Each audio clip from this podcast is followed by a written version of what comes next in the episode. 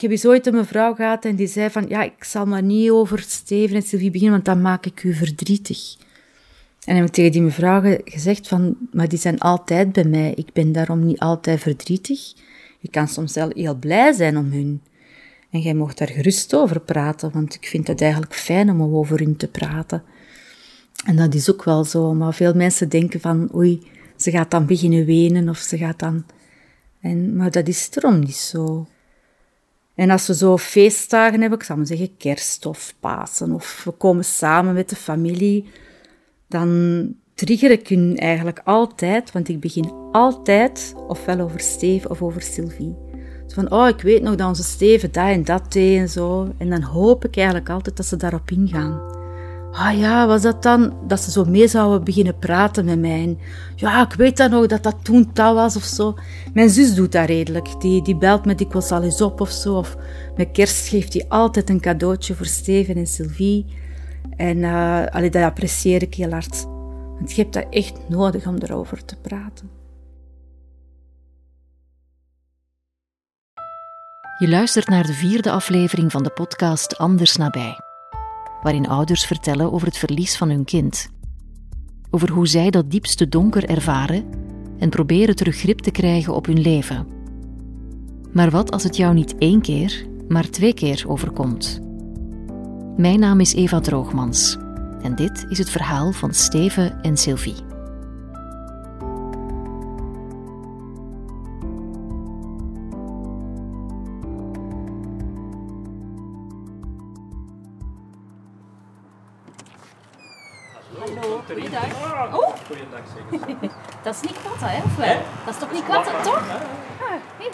Sta in de woonkamer van Christine in Overijse. Haar man Guy heeft me net binnengelaten en hond Kotta komt mij uitgelaten begroeten. Hallo, De houtkachel brandt. Mag ik mijn jas hier? Ja. En op de tafel in de woonkamer zie ik penselen, potjes goudverf en ook een aardewerken schaal. Dat, dat, is nu met een handvorm gemaakt. Hè. heb ik gebakken. Een project van Christine. Uh, een van de vele, zal ik snel ontdekken. Ja, ja, ja, ja. die zijn uit uh, de oven en dan... Ja, met dat goudgift dat zo wat... Christine schildert, tekent en boetseert. Ze creëert schoonheid, als antwoord op de lelijke kant van het leven. Als ik met mijn handen werk, dan ontspan ik veel meer en dat vind ik wel fijn. Dus daarmee ben ik er eigenlijk ook wel mee begonnen, vier jaar geleden. Dat was eigenlijk, ja, nog voordat Sylvie stierf eigenlijk, dat ik zei van, ik ga, beginnen tekenen. Ja, zij kon ook supergoed schilderen, dus... Ja, ik ben, ben in mijn vierde jaar tekenen. En dan moet een eindwerk maken. Ja. En ik heb als onderwerp heb ik levensloop genomen. Dus ik ben begonnen met mijn vrouw. Met... Boven de zetel in de woonkamer hangt een groot schilderij met daarop vier jonge kinderen. Twee jongens en twee meisjes. Dat moeten Steven, Vincent en de tweelingzussen Sylvie en Helene zijn. En ze zijn overal aanwezig. In foto's, tekeningen en ook in de vele kunstwerken van Christine. En nu blijf ik mama van vier. Als ze dat vragen aan mij, eh, van uh, hoeveel kinderen hebt u, dan zeg ik vier. Ja. Vragen ze meer, kan ik meer antwoorden. Maar ik kan niet ineens heel het verhaal vertellen of zo, maar ik zeg altijd bij mama van vier.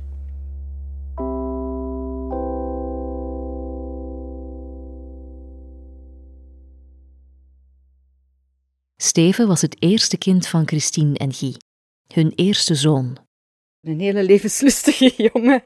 Eh, die was, als kind was hij super blij, was altijd een happy kind. Ik heb er altijd heel veel plezier mee gehad. Hij genoot wel van het leven zo. Ik weet nog, als hem ging twintig worden, dan zei hij van mama, eigenlijk is dat wel raar dat ik nu twintig word, nu moet ik serieus beginnen worden. Ik zeg ja, ik weet niet of dat, dat gaat lukken, maar ja, ja, ja. Maar het was, allee, was een hele toffe kerel zo, ja.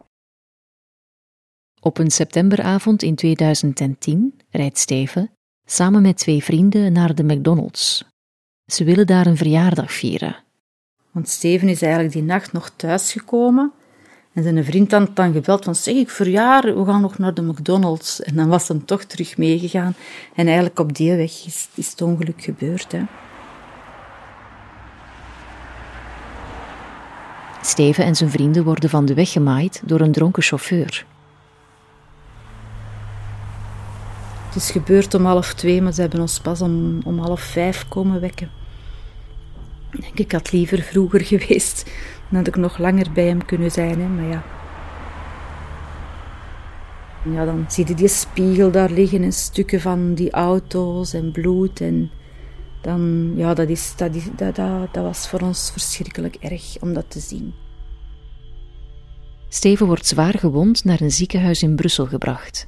En als we dan bij hem zaten, heb ik ook gezegd van, ja, blijf dier, blijf dier. Uh, maar, uh, maar hij was te zwaar gewond. Het, dat lukte gewoon. Ze hebben anders alles geprobeerd. Ze hebben speciale medicatie gaan halen om zijn hart terug, terug allez, echt leven in te pompen. Maar ja, nee, het lukte niet meer.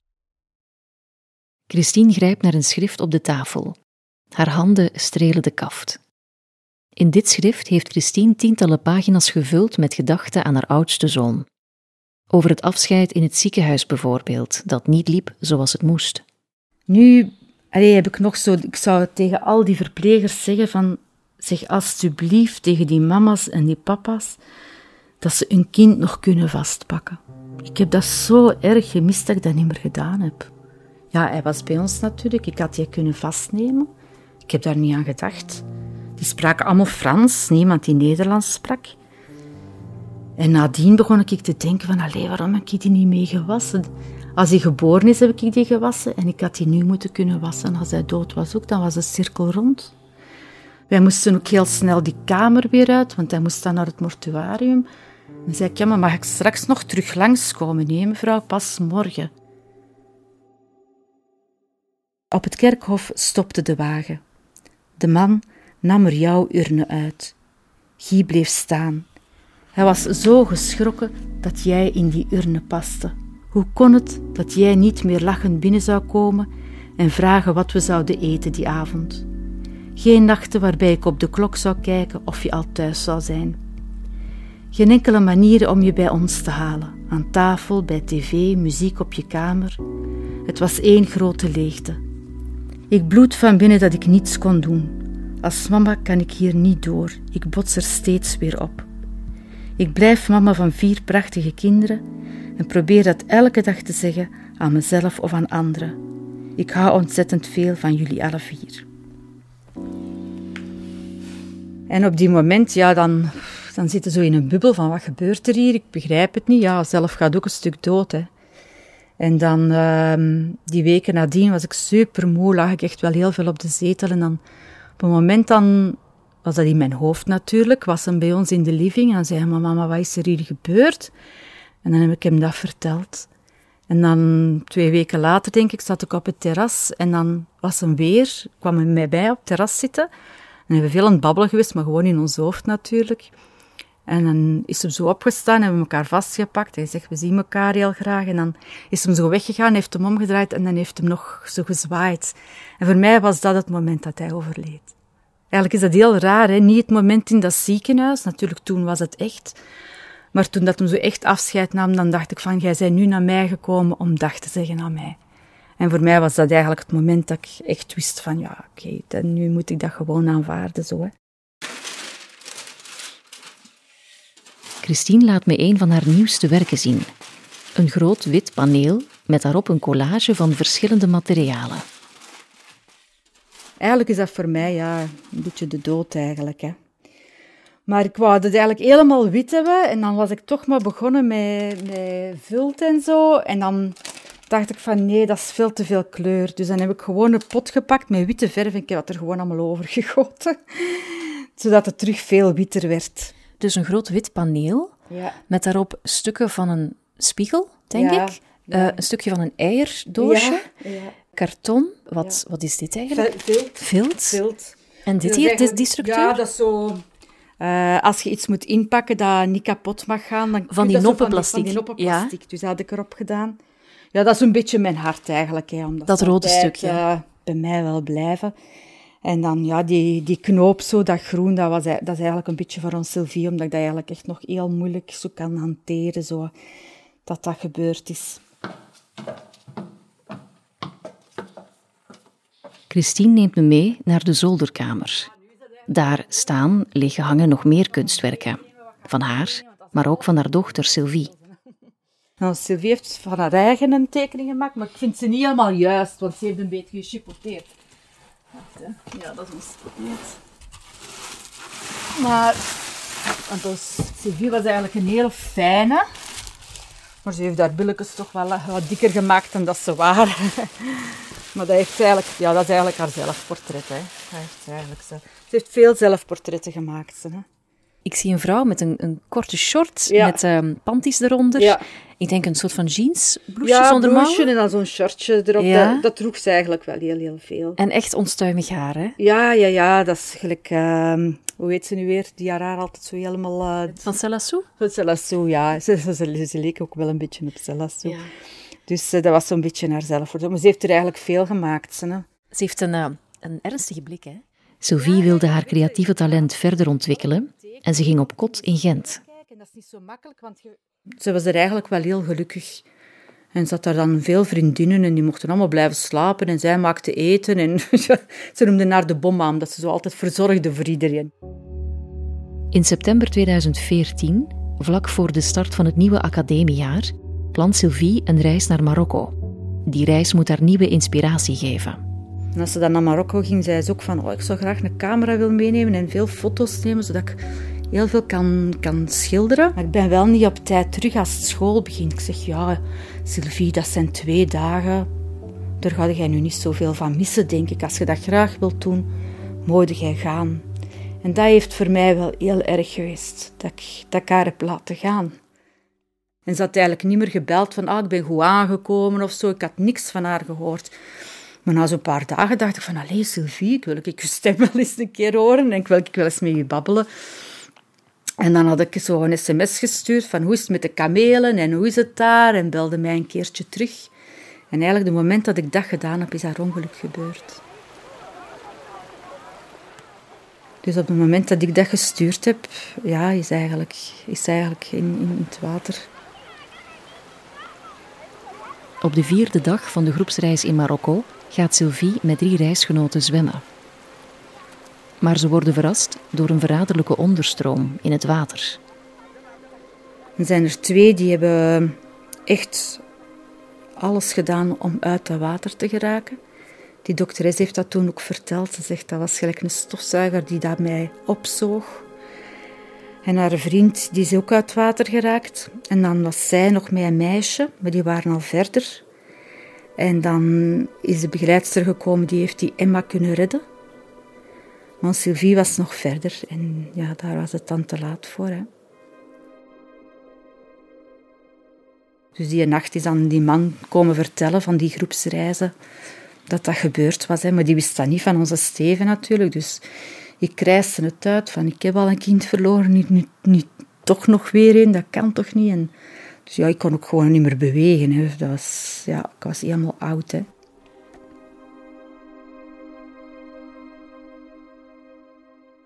Kan daar niet mee in trainen geraken, want ik ben gewoon keiboos. Hè. Want uh, allee, de begeleidster van die reis, ik denk altijd van veiligheid, is altijd hè, het eerste waar dat je moet denken. Maar ze zijn dan op dat strand gekomen. Zeg dan gewoon, ga gewoon met je voeten in het water, maar ga niet zwemmen. Dat had niet hoeven te gebeuren. Als zij dat echt goed had nagegaan, dan had dat gewoon niet moeten gebeuren. Ik vind het wel heel, heel erg dat ik niet meer met haar heb kunnen spreken. Zo die dagen voordien of zo, hè, dat, ik, dat haar niet heb opgebeld, dat vind ik wel heel erg. Maar ja, dat is, ja, dat is dan niet gebeurd natuurlijk. Hè. En Helene ook, die, want ze had dan nog naar Helene gebeld, maar die was dan bij vriendinnen en die zei van, ja, ik zal wel eens een keer terugbellen. Ze zegt, en ik heb dat niet meer gedaan en ik vind dat zo erg dat ik haar niet meer gehoord heb. Ik mis haar ontzettend hard. Ik probeer in mijn hoofd steeds te herhalen dat haar overlijden een moment was waar ze nu geen last meer van heeft. Het is moeilijk om me voor te stellen hoe haar ziel en zij nu is. Ze zal bij velen aanwezig zijn. Velen zullen aan haar denken, toch? Ik voel haar bij me en tegelijk precies ook niet. Mijn romp rommelt, draait, is leeg, is vol, is druk, is stil. Ik laat de dag komen en volg in wat ik kan. Je merkt toch sterk hoe het tijdstip terugkeert. De vochtige avond, de zonnekleuren bij zonsondergang, de verkleurende bladeren van de bomen. Eén zonnebloem is uitgekomen, voor jou, Sylvie, enkel voor jou. mama. Enkele dagen later stuurt Christine mij een oude geluidsopname door. Van haar en van Steva, toen hij twee jaar oud was. Een eenvoudig gesprek over eenvoudige dingen. Gaan ze dan naar de winkel? Mama. Mama gaat van alles kopen. Wat gaat ze kopen? Bananen. Een gouden moment bewaard op een oude cassette. Ik weet als Steven dan overleden was, dat Guy en ik die avond, we hebben gewoon niet geslapen. We hebben gewoon heel de nacht door aan het babbelen geweest. En we hebben toen wel gezegd, wij, we gaan elkaar helpen. Dat is kei moeilijk, maar wij gaan, wij gaan ons leven daardoor niet laten weggaan. Wij gaan gewoon voortdoen en de andere kinderen zijn er. En daar zijn wij ook voor en daar moeten wij ook voor zorgen. En um, wij houden die bij, die, die blijft in ons hart en, en die, die gaat nooit niet weg. Die is, die is ook nooit niet weg, die is ook altijd wel bij ons. En bij Sylvie is dat juist hetzelfde geweest. We hebben ook gezegd van, kijk, ja, dat is gebeurd, maar ja, we kunnen de tijd niet terugdraaien en we nemen die ook gewoon mee. En er zijn absoluut dagen dat het niet gaat.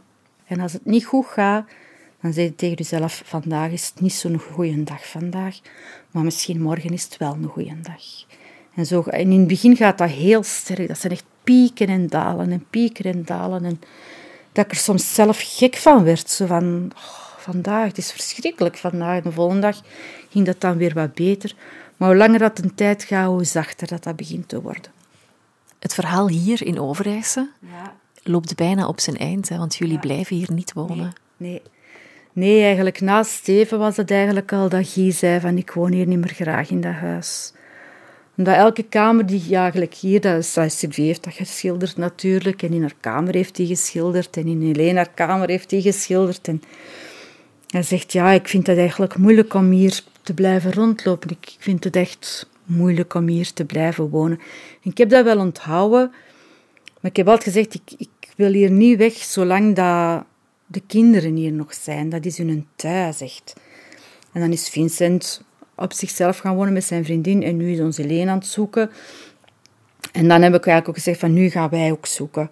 Nu gaan wij gewoon een nieuwe start nemen in een nieuw huis.